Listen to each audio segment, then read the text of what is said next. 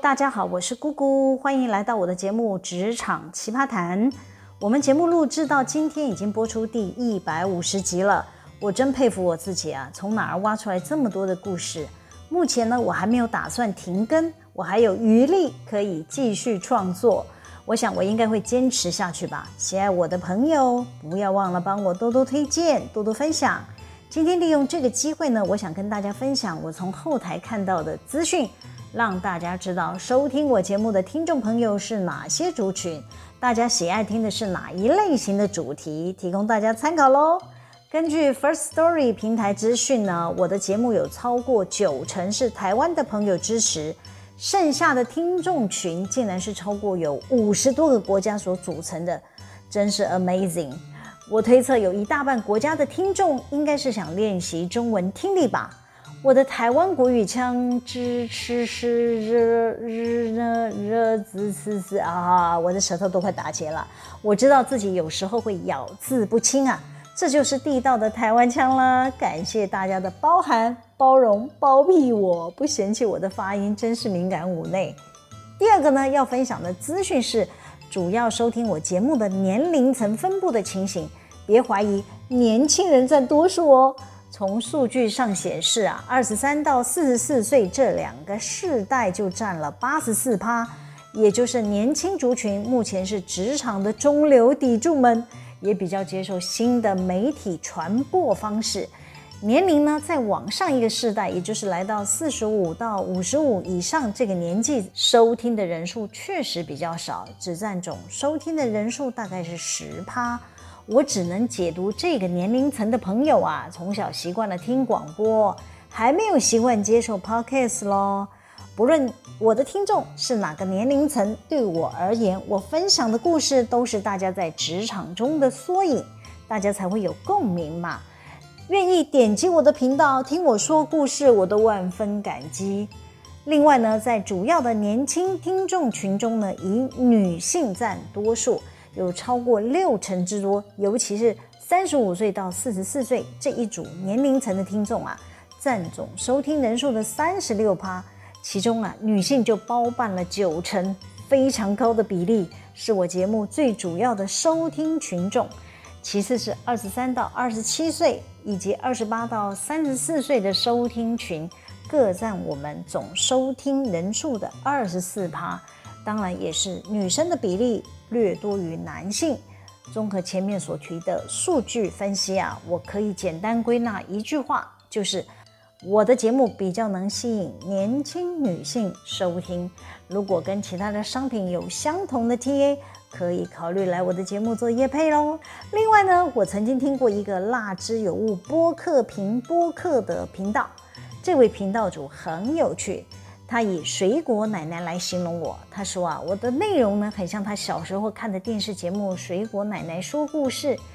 哎，用水果奶奶形容我会不会太老了点呢？这个频道主啊，还说我的节目有个特色，他说啊，我把职场的故事讲完了以后呢，却没有告诉听众后续该怎么做，而是留给听众啊自己去判断吧吧吧。啊，容我解释一下，我只是描述职场所见的奇葩人故事啊，那是从我的角度出发，可能立场呢会有偏颇，但都是我个人的观点，没有要讨论事件中的主角谁对谁错的问题啊，大家可以各自想象，倘若呢事件发生在你身上，你会怎么处理呢？或许有听众啊，处理主管与同仁的关系手腕比我高明，身段比我柔软。欢迎大家分享，可以互相切磋求进步喽。第三个呢，要跟大家分享的是呢，听众们喜欢听哪些主题？因为节目的时间有限，我只分享收听率最高的前三名，再加入我个人的观点，还有穿插相同的主题奇葩故事，保证不无聊。大家要继续听下去。截至目前为止呢，收听率最高的一集呢，竟然是第四十集，讲职场宫斗的故事。显然，收听我节目的朋友对职场争权夺利、尔虞我诈的故事比较感兴趣。呃，其实我做了不少类似职场斗争的主题啦，比方说第八十二与八十三集谈这个办公室的角力赛啊。还有第一百四十一集背后下毒手。那之前在第十八集靠北系列的小人退散，都是在讲职场斗争的故事。只是我的名字没有叫职场宫斗，第二集、第三集来吸引人了。看来呢，下对的标题还是会带来流量的，这也是我要去改善的地方。但我还是要推荐喜欢听职场斗争故事的朋友，可以去点前面介绍的那几集来听听看哦。那收听率第二高的节目是第一百二十九集的《职场没朋友》，我估计啊，这一集应该很快会超越《职场宫斗》，成为第一名。怎么说呢？因为这两集出品的时间啊，相隔一年半呐，《职场没朋友》的结算期呢少了八十九周，目前呢总收听的次数呢也只少《职场宫斗》不到二十次吧。我推估啊，大概做完这一集会推升职场没朋友的收听率，直冲第一名。可能有人听到这会好奇的想问姑姑姐啊，职场真的不能建立友谊吗？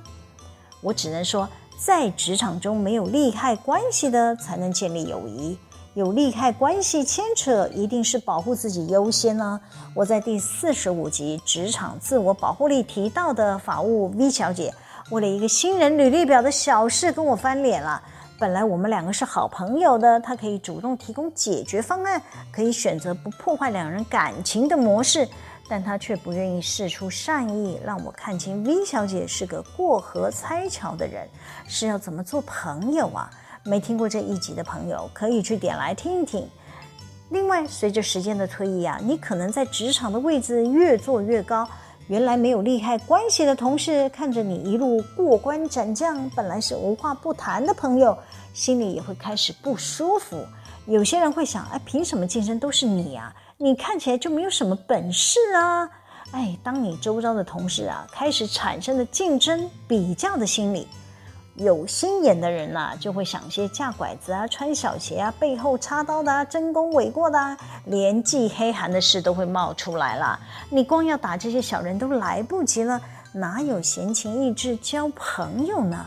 可能有人听到这会想说：“姑姑姐，如果一个人的晋升会有那么多的争议声音，是不是晋升的那个人自己也有问题呢？”哎，不能以偏概全了，我只能说。倘若你比较重视职场的友谊关系，要在职场讨好所有的人，你反而会绑手绑脚，无法施展哦。我说个小故事吧。前不久我在第一百四十七集我被黑函攻击的那一集中呢，我有提到检举人 D 先生。其实我跟 D 先生同事很多年了，他平时看到我都是客客气气的喊我姐姐。自从他的部门发生了舞弊案之后呢，他被我提交连坐惩处啊。我提议记他一个大过，也经过了董事会同意发布嘛。他从此对我怀恨在心。我能理解他的委屈啊，事情不是他做的，为什么他要被连坐处分呢？我只能说啊，他身为部门主管，他的下属便宜行事，他没有善尽管理的责任，当然就要有些承担。我们只记他一个大过，已经是很通融啦。公司啊，没有扣发他当年度的年终奖金，也算是很仁慈。但他似乎不能谅解我们人资的立场。从他的角度来看呢、我没有念在跟他多年同事之谊的份上，对他护短徇私。我就是那个背后下毒手的人，他这辈子是不可能跟我变成朋友啦。我们都是来公司工作的，要把公司指派的任务做好。我不是来这里跟谁要建立交情，出了事呢还可以互相掩护。狄先生要是对我有这样的期待，当然是会失望。反过来说，我要是有这种朋友，犯了错呢，不是先检讨自己，而是要怪罪我不帮忙他脱罪，或者是说情。哎，那还不如早点断交好了。最后呢，分享收听率第三名的是第八十九集，你该要知道的职场礼仪。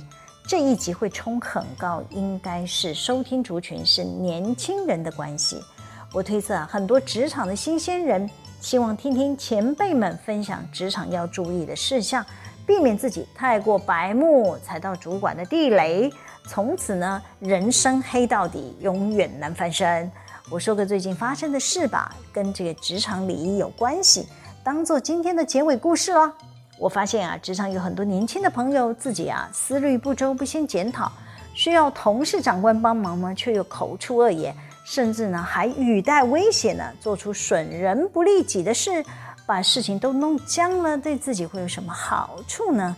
事情是这样的，我们有个替代役男呢，想要出国去旅行，他都记得要新办护照，要规划行程，却忘记自己是役男的身份呐。出国前呢，得要向议政署申请出境核准公文。这一类的相关资讯呢，只要是替代役男的身份，都可以在政府的官网上可以查得到。偏偏啊，我们这位天兵啊，以为他请公司助理帮他 key 假单，他就可以拿着护照出国了。在他出发当天的清晨五点啊，他到了机场办理了登机手续都没有问题，直到要出海关通行的时候呢，被挡了下来。海关说：“你是正在服役的役男哦，出国要有役政署的核准公文。”这个天兵役男说：“哎有啊，我有报备呀。”海关说：“那公文嘞？我要看到核准你出国的公文，没有核准函，你不能出境。”等他弄懂了核准公文啊，就是要由公司。代替他向役政署申请的时候，这个天兵役男呢，在清晨五点多打电话给我们家助理，说要人资同仁的联络方式。等他联络上我家人资啊，劈头就念我们家人资说：“哎，我的核准公文在哪里呀？”我们家人资一大清早被他挖起来，还一头雾水，以为发生了什么大事呢。等他搞清楚这位天兵役男呢，竟然人已经在机场了，准备要离境了，惊吓地问：“你怎么要出国都不讲一声呢？”我不知道你要出国，当然不会帮你向议政署提出申请啊！这位天兵一男生气地说：“啊，我有请助理请假呀，我认为助理应该要告诉你呀。”人资又问了：“你有跟助理说你要出国吗？”这位天兵一男斩钉截铁地说：“有，我都有跟某某某谁讲了嘛。”我家人质一时间无法对质嘛，只想赶紧帮他解决出境的问题。他告诉一男说：“那也得等议政署把你上班才能帮你联络嘛。”你今天的飞机是搭不上了，是不是先取消？等你核准函出来再做决定吧吧吧。一男听到要等到八点了，他的飞机早就飞走了，就非常生气地说：“贵部门没有处理好我的出国申请呢，我的损失要向公司求偿。”我家人资听到这位天兵一男要请人帮忙，又要语带威胁，实在很无奈啊，只好请天兵一男先耐心的等候。至少要等到上班时间才能联系到相关的人协助吧。我家人资撑到了七点半才敢打电话给我。我听他报告后呢，就给出我的手机号码嘛。我说你就叫那个天兵一男拨电话给我吧。那个一男呢，收到了我的电话，当然是立即来电啦，还向我抱怨整件事都是我家人资跟助理沟通不良的问题。那我听完以后，我就跟他说了，我可以理解了他无法出国门的无奈与气愤。但整件事听下来，他自己似乎要负很大的责任。那位一男呢，很坚持，他有向议政署报备。他说啊，他会截图寄给我看。那我就说了，不是你个人去报备，而是公司要代替你发函向役政署报备。你的身份是现役军人，不能任意出国门。我相信你的役男服务手册呢都有提醒。况且我们公司不是第一次申请研发替代役。过去都有协助替代役男啊办理出国休假的案例，每个役男都知道要先通报人资，并且向役政署报备，他们要拿到那张核准函，他们才敢出国门。这位天兵一男啊，立即呛我说：“没有人跟我说啊，我都不知道啊！”哎呀，反正呢、造成他的损失啊，他就要求公司要赔偿他。否则啊，他要向议政署投诉，让我们公司啊未来都申请不到替代役。哎呦，这个天兵胆子可真大了，竟然敢恐吓我，恐吓公司啊！于是我说：“你现在是在威胁我吗？”这时啊，一男沉默没有说话。我继续说了：“我可以理解你现在的心情，但我希望先帮你解决离境的问题。等八点主管机关有人上班之后呢，我们再联络看看。”通常呢，只要公司提出申请，很快就可以收到核准函文。你可以先上网找机票，等拿到核准函，你再订机位会比较安全。至于你申诉我们人资没有处理好的情况呢，可以等你回国后，我们再来讨论。假设真的是公司承办同仁出错，我也会提报补偿你。最终呢，我们几个人资同仁啊，分头联系，帮这位天兵一男赶在当天中午前拿到了核准函。让他顺利上了飞机度假去。仅仅耽误了他半天的行程。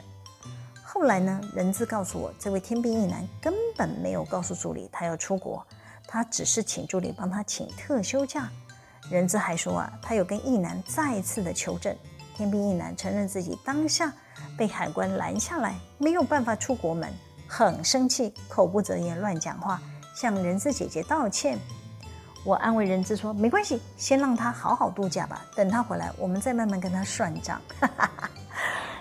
奉劝所有的朋友，不管是在生活中还是工作中，要争取权益之前呢，一定要做足功课，确认自己在所有的流程中没有失误犯错。不管自己有理无理，都要好好讲话，大家才会乐意伸出援手帮忙你啊。先口出恶言，喜欢吵架吵赢占上风又怎么样呢？把全部的人都得罪光了，万一最后翻车的是你自己，不仅你下不了台。后续应该也不会有人愿意帮你吧？好啦，今天先分享到这里。喜欢我们的主题吗？可以帮我们留言、按赞、分享、订阅。每周日都会有更新的内容在各大 Podcast 平台上传哦，请大家要记得追踪我。谢谢大家的收听，我们下次见喽，拜拜。